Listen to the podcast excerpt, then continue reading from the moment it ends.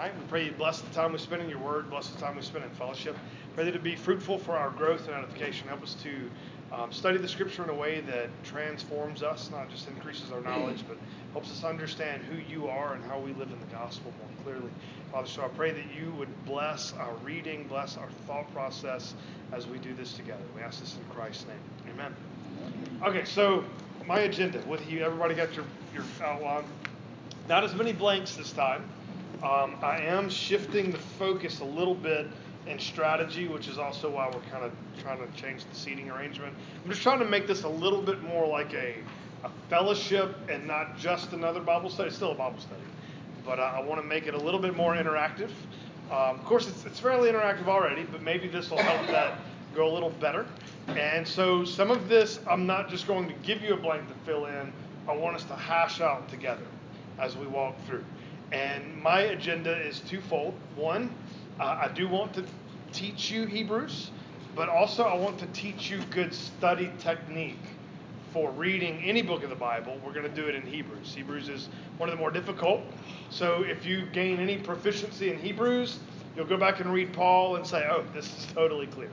Um, so hopefully that will be the side result of this study. So uh, go ahead and grab your Bible, turn to Hebrews, and the first blank there, the first question is always what is the context? I was about to get really disappointed. Setting. setting, you know, setting is good, but context is the word I'm going. I had a professor in my undergrad who his famous line was the context is the message. And uh, basically, if you didn't know the answer to a question on a test, just write the context is the message. And he'd probably give you a few half points just because you said that. But uh, he, his point was the context really does shape fully how you understand the message of the book. And so as we think about Hebrews, do you remember what the big picture context was for the book? Went over that not super in depthly, but at least in general last week. What's the Jesus main idea?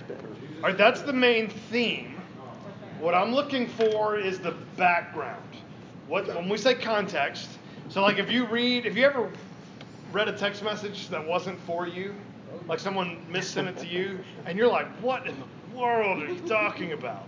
And then they're like, oh, sorry, that wasn't for you you still want to know what it was about, though, don't you? You're like, I, want to know the comment strand that this came from. I, the context is that comment strand.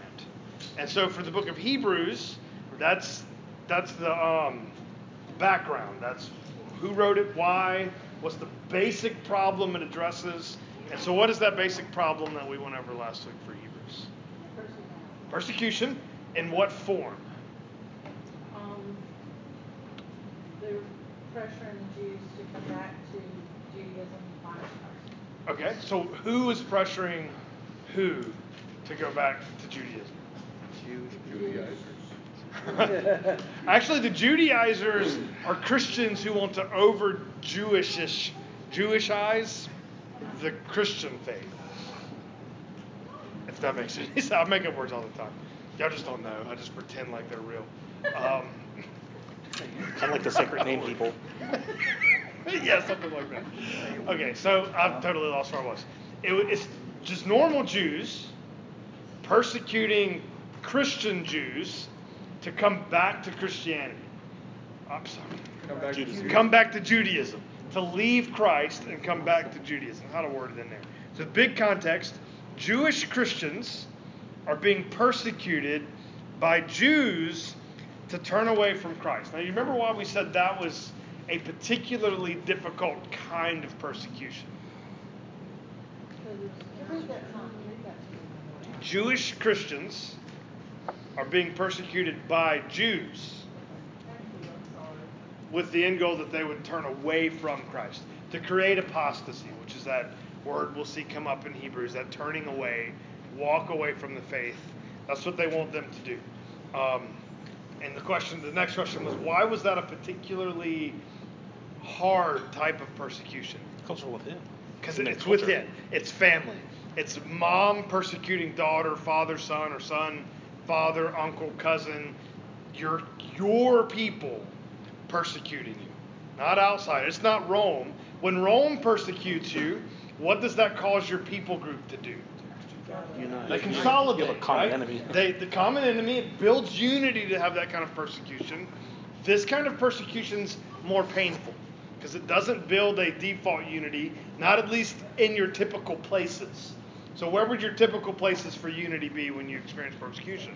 Family, right in home. Your social structure.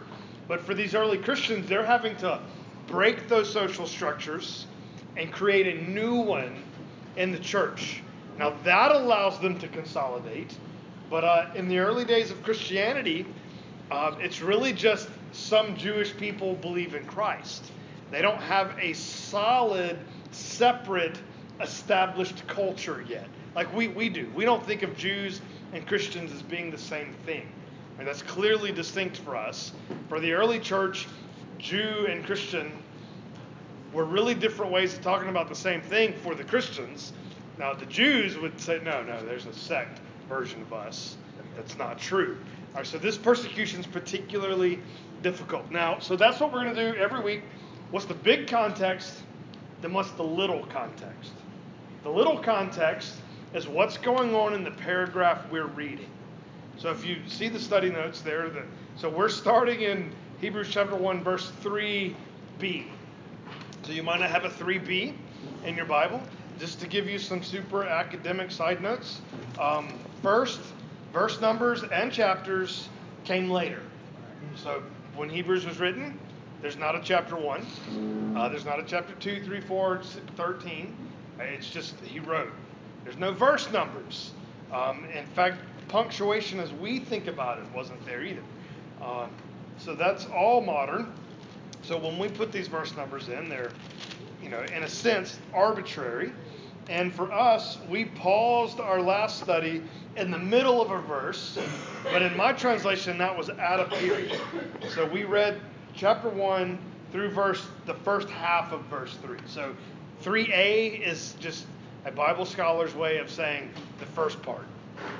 It's not any more precise than that.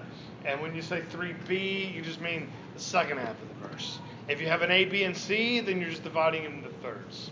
Does that make sense? It's, there's nothing fancy or particular about it. It's just that's what that means. So, what's our little context? That means we ask, well, what happened so far? Uh, well, we've only done two and a half verses. So, let's just reread those two and a half verses. This time, the little context is easy. And let's uh, think about what that little context is. So, this is what he had said long ago. And many times and in many ways, God spoke to our fathers by the prophets. But in these last days, he's spoken to us by his Son, whom he appointed the heir of all things, through whom also he created the world. He is the radiance of the glory of God, the exact imprint of his nature. He upholds the universe by the word of his power. All right, what's the main idea there? Uh, there's several ideas, but what's what one gets the most wordage? Divinity. Of the story. Divinity. What divinity? Christ. All right. The fact that Jesus is God. That's the main point. Now he says other points, but that gets more words. It gets the main emphasis. It gets the thrust of the passage. Jesus is God. So the little context is the author has opened Hebrews with a bold affirmation of Christ's deity. Deity is just a fancy way of saying God. Deity. He's God. He's divine. Now, it hadn't gotten a lot more precise than that so far, but that's the idea. That's what we've said so far. Now, it's going to say some things that to a Jewish worldview would contradict that statement. So we have to introduce Christian thought for the next piece to work. So let's uh, work through. So, so now we've established the context. The next step is you just read the, read the, the passage you're studying, and you ask good questions about it. Just think about what those questions are. That's step two. So step one, get your context. Step two, read it and ask good questions. So here, let's just read it first, and then we'll ask questions. So we're starting at the period halfway through that verse. After making purification for sins, he sat down at the right hand of majesty on high, having become as much superior to angels as the name he has inherited is more excellent than theirs. So, verse and a half really is all we're covering.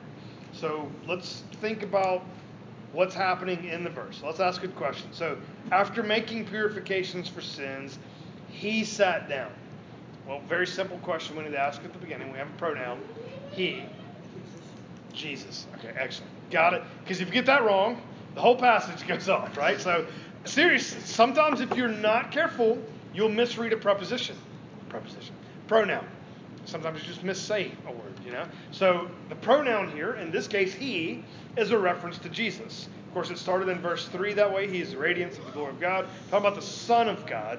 He is at the right hand of the Father. Okay. Then it says purification of sins. What event Cross. is that? Okay. It's the crucifixion specific. All right, so interesting. A lot of times the Bible doesn't say things as clearly as we'd want to. We might would, if I was grading a paper in a seminary class, I'd be like, you got to be more precise. Yeah, you need to say the crucifixion. the Bible doesn't care about that kind of stuff, though. It's gonna sometimes, especially in Hebrews, it's going to be more literary. Um, it's not as direct. So, an interesting thing in the Greek language is proper Greek was considered um, non explicit. So, you didn't say things directly if you could help it. You said it a roundabout way. You never referred to something by its proper name. Um, not never, but you avoided that.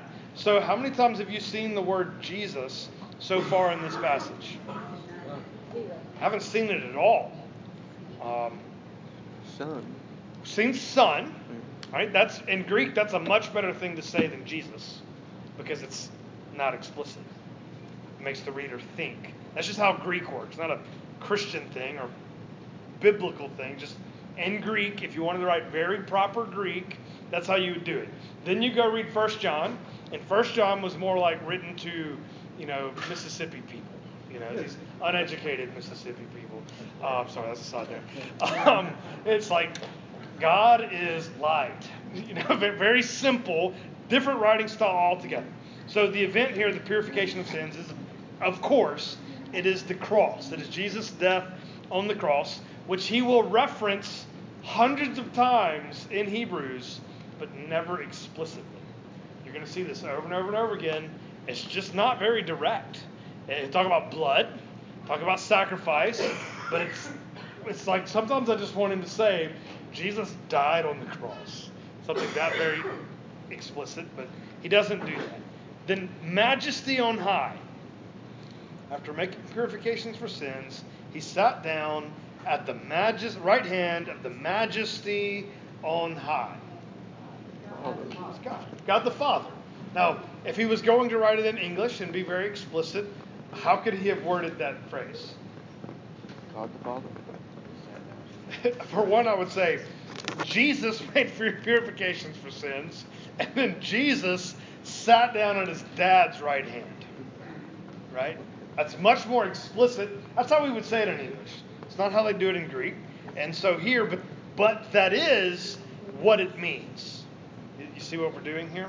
So sometimes, because there's a language barrier between this writing and our language, sometimes it is helpful to just reword a passage. You ever done a Bible study and it's got study notes and it tells you to rewrite that, that verse in your own words? You ever feel like that's a really stupid exercise? It's like, why do I need to write this in my own words? It's because of the language difference. Um, if you say something in your lingo, we by nature, because we're English speakers, will be more explicit. In the South, we're even worse because we can't do the you you thing.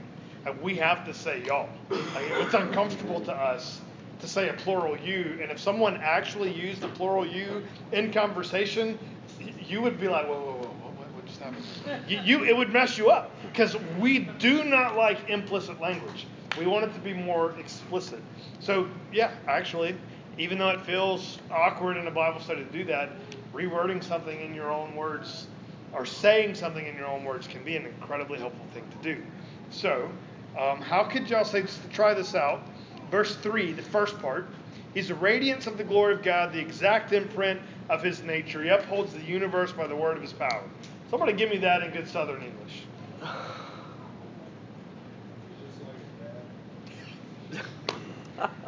That's perfect. Coming from the uneducated. He's just like his dad. Yeah, he's just like his dad. Chip off the old block. We would say something like that, yeah. Euphemism, yeah. Get what I'm saying here, right? You follow this? So, a lot of we, we might think this is a lot of wordiness. Well, it's it's really it's really good Greek is what it is. It's a My really brother-in-law says that a lot. it's what He's just like his dad. just. well, you know that we can mean things positively or negatively, you know, and and that's the direction it's going here. Okay, now verse four gets more complicated. Some of the answers to those questions I feel like were pretty obvious as we went through. So verse four says, "Having become," well, I didn't write this on there, but who who has become? Jesus. Right, having become as much superior to angels as the name he's inherited is more excellent than theirs. So, to follow the throw of the passage, the, the, the flow, he became superior to angels. What does that imply? At one point he wasn't. That at some point he was not. Okay, now, what what we say the first point, the little context was, the main first point of the opening of this paragraph? Deity of Christ. Jesus is God. Yeah. the Yeah. deity of Christ, and he used to be lower than an angel. Right? Incarnation is everything here. If we don't get our Christology right, you can't read Hebrews. Right? This this is this is the bread and butter of Christian faith. And so Hebrews is just weaving through it. So he's become greater than angels. So let's just start here. What kind of being is an angel? Created. Created for one. Spirit. All right, so what do we mean? Let's flesh that out. Let's flesh that out a little bit. Yeah, yeah, I did that on purpose. So, But you said that God's a spirit, we can't see him. Mhm. Angels, when appeared in the reason we can't see God is not because He's Spirit. It's related to that, but it's because He's infinite. To see something is to confine it, and, and you can't. Um, so he, he can't be seen in that sense. Angels are spirit, in a sense like God, but they're they're finite. They're they're in specific, precise locations. Well, on the scale of how glorious or majestic things are, where do angels fall in relation to people? Higher than us. They're higher, at least for now. Right. Right? That that can change, but for now they are higher. They have And choice. so, do what? They have a choice. All right, so there's some kind of freedom operating there. Of course, we'll, we'll get into tangent if we go there, but uh, fun fun conversations, but not on not on topic tonight. Um, Always draw that. that happens, you know. It's, yeah, that always happens no matter what we do.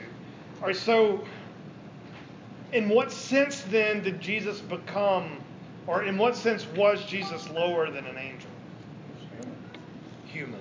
That's exactly what that means. So that means Jesus became a human. That's the point.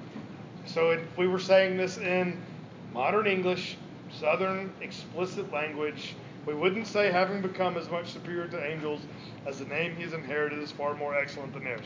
What would we say?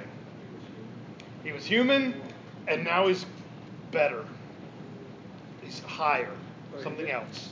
So my notes are like, he didn't change his essence, he just changed his state. Okay. He was always yeah. God. Mm-hmm. He became a man for a while, and in that realm, he was lower than the angels. But he Yes. still God. Still God. Um, yes. This is gonna this is gonna get amazing as we go through. Oh, okay. Y'all tracking with it so far though? So we're gonna find there's times we can say things that are technically only true about one of Jesus' natures. Because the deity of Christ was never lower than an angel. The humanity of Christ was. So we can't technically say it about both. All right? Then, what specific name is it that Jesus has inherited? The name of all above all names. But is it so? We get the lingo from Paul several times. The name above every name. Well, that's a common expression. So that at the name of Jesus, every knee should bow. That, that verse. Yeah, yeah. In Philippians, glory. Christ. Do what? Christ. Yeah, okay, really the best thing, somebody said over here. Son. That's the name Hebrews is getting at. These all these other names aren't necessarily wrong. But like look at verse five, it's not where we're at tonight, we're gonna start this next week. But for to which of the angels did God ever say, You are my son? Today I've begotten you. Son of God. That's the specific name that's been inherited in this sense. So that's the thing that's new. The flesh of Jesus inherited a new name. Jesus was always the Son of God in his divinity, but he was not always the Son of God in his flesh. Why not? Because he didn't exist that way. Follow what I'm saying? Is the flesh of Jesus created? Yeah. Otherwise, it wouldn't be human. Yes, it is created. So, is it eternally present in the past? No. No. Future, yes. Just like we will be, but not past. That's going to matter as we interpret other things later. Okay, so let's think about what this teaches us about Jesus. So, a few blanks to fill in. Um, let's let's emphasize the after making purifications for sins, he sat down. So, what do you think the implications are about sin? If Jesus, when he got done, he sat down. Yeah. Finished. That's the key idea. Jesus has finished making purifications for sins. He's done the work. It's complete. He's not having to go back and, nope, I totally didn't think Gene was going to do that. Uh, but he did. So I got to go back and uh, cover that too. And that, nope, doesn't happen, right? Because he's what? He's God. He's all knowing. He's all of these things. And so when he does it the first time, he does it fully, perfectly, completely, absolutely correct. So he's made purifications for sins. All right, and then where is he? This is a big deal. He's sitting at the right hand of God. Now, make sure we do our Christology well. Where is Jesus? Heaven. Heaven. I got several different answers. Mhm. In heaven. Is Jesus in heaven? Yes. Oh, Okay. He's with the Father. Wherever the Father Is Jesus here? Yes. Because if you think about the Great Commission, I will be and with you always. lo, I'm with you always to the ends of the age. Right? His presence, He's here with us. Um, but in what sense is He sitting at the right hand of the Father? Place of honor. So is this just imagery? In the flesh. in the flesh. Resurrection. Or what I'm getting at, this is not imagery. This is not just some picture. Oh, Jesus has a high status next to his Father. He's sitting at his right hand. No, we we mean literally the body of Jesus incarnate for always and ever sits at the right hand of the Father. That's what that expression means. I think basically every creed includes this expression. That's what they meant with that expression is that Jesus in body form is sitting at the right hand of the Father. That's where he is. He's got a precise location. So is that humanity omnipresent everywhere? No, it's not. It's fixed, it's finite. But Jesus is not just human. Right? So Jesus is still everywhere, still omnipresent. All the omnis still apply to him. So this that's how Christology works. So we've got two different things going on. He's human and he's man. At the same time, and even though those are two completely different things, how many persons is it? It's just the one. Just the one person, two natures. Whereas when we think about the Trinity, we have three persons and one nature. It's, it's like reverse Trinity. That's kind of what's going on here. So one being that are three persons. In this case, you got one person that is two natures, two different pieces of his being. That's that's called the hypostatic union, if you want a fancy term. Ask Zach about the hypostatic union next time you see him, and he'll be prepared though, because because you need an hour when he gets into the hypostatic union. Can you spell It's it? Probably not. H Y P O. Static. S-T. Hypostatic. Hypo and static. It's made. I made that one up, two thousand years ago. Wow. In my pre and no, wow, okay, that's too far. Okay, So Jesus is sitting at the right hand of God. So Jesus is divine and human. So that's what we've said. I want you to see the two specific ways that's stated here. So the divine side would say Jesus is the exact imprint of God's nature. Exact imprint of God's nature. And then the other thing that points to his humanity is that Jesus became superior to angels. Became superior to angels. And so I guess we already asked that next question, but let's let's ask it now and see if everyone's on the same page. So in what sense was Jesus ever not superior to angels that he upheld by the power of his word, quoting verse 2. When you were by the word of his mouth. Right. The humanity of Jesus became for a while lower than the angels. But that's not his current state. Because what is his current state? Son of God at the right hand of the Father. So, So, so we're throwing dirty words around.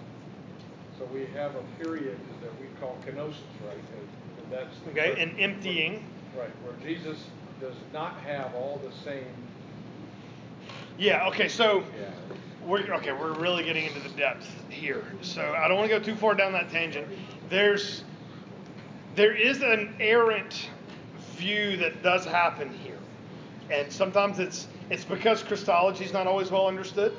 And so people think the deity of Christ somehow surrendered deity and did his humanity thing, which is not what we're saying.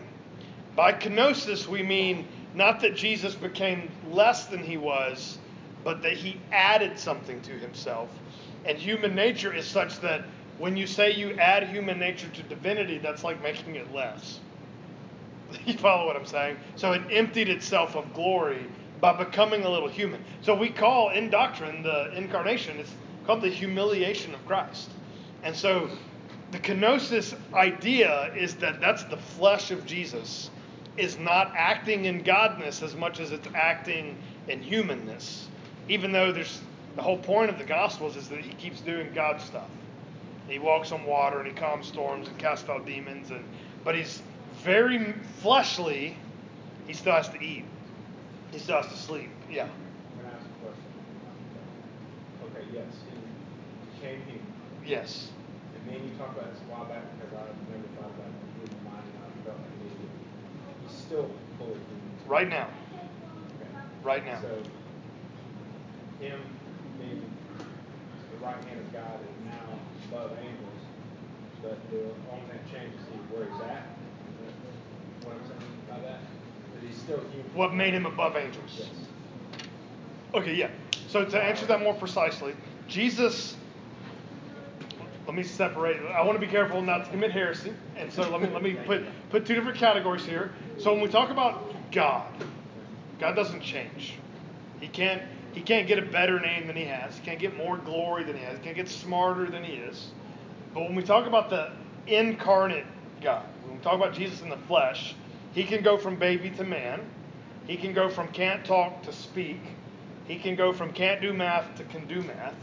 Uh, he, he's human in that sense. He learned how to be a carpenter. He grew in wisdom and stature with men. So, so there's this progressive element to the flesh side. And so when we say he attained a position higher than, than angels, we do kind of mean a status and an actual change, meaning glorification. So we will be in glorified bodies and we will judge angels. Point being, Wait, we, say that again. So we'll be in a glorified body and we'll be higher than the angels? yes, Okay. in the final state. Gotcha. Jesus is in that state now, but we won't be his equal in that state because he's the Son of God. He's the one who inherited the name. So it's both status and like by care by okay, metaphysics is the technical term. He by his being, he's better. So his humanity is better than ours right now. And that humanity itself is higher than angels. Does that work? Yeah, yeah, yeah. There you go. Okay. All right, so we've at this point we've done a verse and a half, and we've asked good questions. I think we, in general, kind of follow the flow of the passage. Anybody feel lost at this point? You feel like you you kind of know what it said. So Jesus made purifications for sin. That's the cross. Now he sits at the right hand of the Father. So that's both resurrection and exaltation or ascension. And now he's up there. And in that state, his humanity has inherited a new name that is greater than angels. So he's the exact imprint of God on the God side because he's exactly the same God. And on the human side, he's exalted, the name above every name. Glory, honor, praise do this God in the flesh, Jesus Christ. And that's the text. Now we're not really done studying our Bible until we make application with that. Follow what I'm saying? So Can I ask a question before we Yeah, yeah. What is the word of his power? Um, the biblical concept of God's control over creation is spoken word. And so if you think about creation, let there be light. Think about a lot of the acts of Jesus, he speaks them rather than than does them. Now occasionally he, he does a hand thing or something, but usually he speaks it. Uh, let, let it be done. And that's just the biblical metaphor for God, how God exerts his d- divineness, his power in, in And creation. how he creates? Yeah, it's how he creates. It's, it's how the Bible expresses that divine influence. He upholds it by the word, by his spoken word. Colossians one that goes into kind of greater detail about like Jesus in creation and his role. Yeah, I think it does. Yeah. Um, Pretty well, it also gives a little bit in John 1 that like nothing was made without him, and, and he's called the Word in that particular passage. Yeah, that's excellent. Okay. Colossians chapter one. All right, so always look for how the passage relates to the gospel. So, we're being very simplistic with this, but we're going to start simple and we'll get more complicated as we go. But sometimes staying simple could be useful as well. So maybe we'll just stay simple. We can basically put the gospel into three pieces. We could obviously be way more thorough than this, but for our purposes, we're going to make it simple. You're a sinner. Jesus saves. You can live better if you're saved. So we sin, Jesus saves, we live in Him. That's the very simple, high level way of looking at what the gospel is and does. So we're broken, we need help. Jesus is the help through the cross and resurrection. And because we get help, we can actually live in Him, have peace, hope, life, joy, transformation in Him. Those are the three pieces. So I worded it a few different ways there. So we're broken, sinful, in need of a Savior. Three or two, Jesus is sufficient to save through His death and resurrection. And three, we have new life in Christ, looking toward our future glory. So here's the exercise I want us to go through. What specific elements in those that verse and a half that we looked at speak into or shed light on or help define um, any of those three points? Jesus completed the work of salvation for us. It, it's done, completed, finished. Right. So we can say so. Step two, the Jesus saves part, is accomplished. That's a big deal. What, what's the application? What do we have a tendency to do in our lives in regard to our sin, our brokenness, our problems, our bad habits, our our depression, our sorrows, our, our the ways we self-soothe? I mean, what, what what do we typically do? They're ongoing. We, basically, we're trying to do the saving part. We're trying to transform ourselves. We're trying to do the work. We're trying to redeem our sins. We're trying to find peace on our own. What's the point of the gospel, though? That's finished. It's done. He made purification for sin. He cleaned that out already. And now he's sitting down because he's finished. Uh, excellent application. Now, what else can you see in the passage? We made the purification for the sinner. Okay? So the text doesn't say much about us yet. We'll, we'll get a lot more about that later, but it doesn't imply it. Like the idea that he had to make purification for sins does remind us that we're sinners in need of that Savior. Why is that useful for us, though, to think about? Is it useful for me to walk around and say, hey, don't forget, you're depraved? You're a sinner. You're a horrible person. Is that useful? Okay, it, it depends on how you say it, right? Because I could say it in, in hopeless ways. I could say it in only the first statement sort of ways. But if you think about it, forever we will see Jesus. What's the image of Jesus in the um, in the book of Revelation? One of the primary images. A lamb. A lamb in what state? slain. A slain lamb. Think about that. We think of Jesus being this white lamb, but what's the actual image? Bloody. That's the image of Jesus in heaven. Why would we look at him that way? Well, it, reminds us of how we got there. There's a humbling effect sin can have. Now, we're not talking about, you know, low self-esteem, sort of beat yourself up. That's not what we're getting at here. But this idea of recognizing I'm here by God's grace. What was it? Uh, the guy who wrote um, Amazing Grace, uh, John Newton. John Newton. His famous statement outside of Amazing Grace was, um, "I don't know much or something, but this I do know that I'm a great sinner, but Christ is a great Savior." Um, and sometimes acknowledging the greatness of our sins helps us see the greatness of our Savior. And so that's an excellent application. All right, let's do two more. I got four blanks. What you got, Scott? The fact that we accept Christ, we take that step, that um, He upholds the universe with word of power. He's big, powerful, and He stands with us. From that point on, though, we have, living in Him, Mm-hmm. we stand now having power. That's excellent. So, the God who upholds the universe with the word of his power is the one working in me right now. Oh, man. What does that change? Everything, yeah, okay. Is there anything you can't do? Yeah.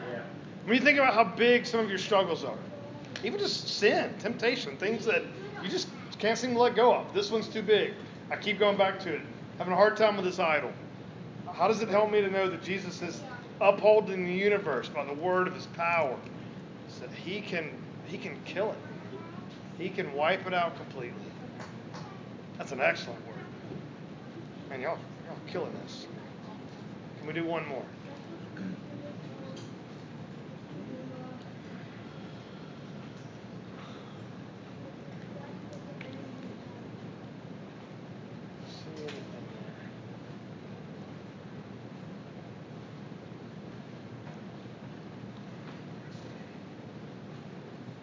Say awkward silence helps people answer questions more, and I just broke it by saying that, so I'll continue the awkward silence now.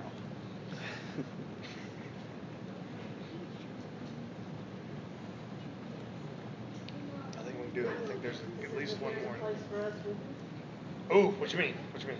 well, he's sitting at the Father, he's sitting at the right hand of the Father, and that we're, we're doing. All right, where are you getting that from? You're connecting this with another scripture, I think, which is good. That's not a. Anytime you can weave scripture with scripture, do it. That that that is some of the most beautiful application you'll ever get is when you connect dots. he said he was, he was going to. Right. So in John 14, he says, "I'm going to prepare a place for you. So that where I am, you will be also. You will be also." Oh, that's beautiful. So he's sitting at the right hand of the Father, and he said before he left, "Hey, I'm going to prepare a place, and I'm going to br- I'm going to bring you to that place." So what's the place? Right. hand. Oh my goodness. The throne room. The throne room. That's insane, right? You get a star. yeah, so that was actually exactly where I was going. So you can see, I would say number two is the most clear of the three pieces Jesus saves. I think number three is the second most clear. The, the we can live in Him, the power. I think Scott hit that well. Even the looking forward to that future hope of glory. I think you can see in the passage. And then uh, we even call it the we are sinful part. So, man, y'all are killing it. This is great. Excellent. Except now we're done 10 minutes early. I don't know what to do. Dance. Look, Dance, take all monkey, that dance. Put it, save it up for later. It's gonna get deep, man. It's gonna get Hebrews. deep. Okay, notice it still took us, you know, 50 minutes, and we did a verse and a half. I apologize for what's coming. Do what? Can you just really quick go over what's the four? Yeah, what's the I four? I mean. Okay, all right, all right, all right. So let's see. We did say four. let me see what, what all we said. So I'll work in reverse order. So the last one we did was the one Monica said was that Jesus is sitting at the right hand of the Father. We wove that in with another scripture, John 14. He said, I'm, I'm going. So uh, let's see. Let not your heart be troubled. Do You believe in God. Um, believe also in me. For in my Father's house are many rooms. Um, if we're not so, I would not have told you. But I go to prepare a place for you. And if I go and pre- prepare a place for you, I will come again and renew you to myself. So I'll, I'll bring you to that place, to that throne room. That's our destination. And if that's not hopeful for you, you just haven't gotten a clear picture of it yet. So that's application. That was number four.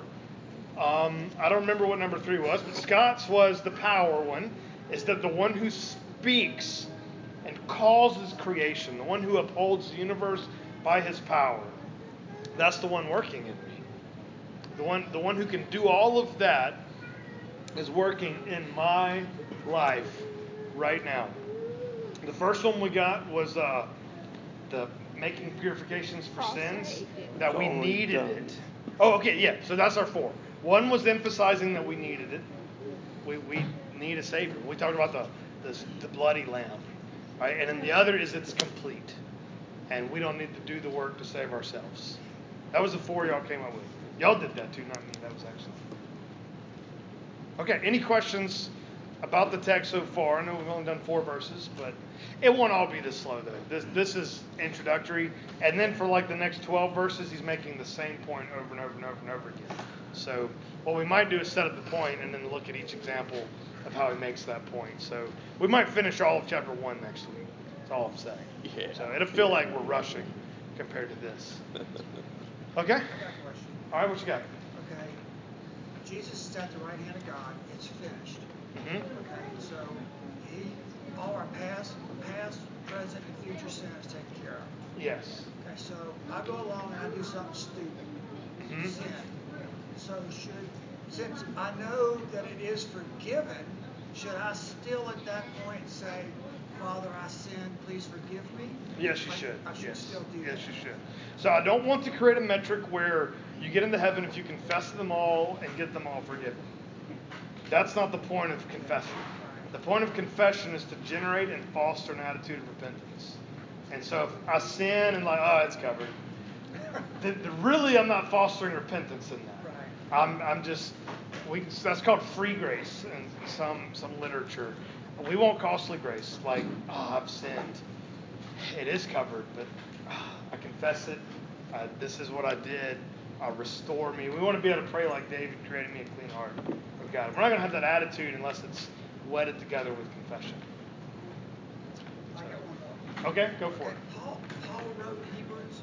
We don't know. Okay, that's what I was getting at. I wasn't sure if that, if it was, I knew there was one book there that Yeah. there was discussion on who wrote it. And I wasn't sure if it was So, Hebrews or not. early church fathers assumed it was Paul, but not so much so that they put it in the right order, because Paul's letters are listed in order, and they didn't put Hebrews in the order where it would go, but they still put it at the end of his collection because they thought it was his. Modern scholarship would say the Greek is just too different. It can't be Paul. It doesn't claim to be Paul. And then I made, I don't think it's Paul, but I do think you can make a good case for Paul in that if I was writing a treatise, a paper for seminary, it'd be very different than what I wrote in an email to a friend. Well, I've heard Completely being different. described as a sermon. Yeah. Well, it's it's it's a written sermon. Yeah. It's not an, it's not an oratory thing. It is a written sermon, and it's it's like perfect Greek, unbelievably good.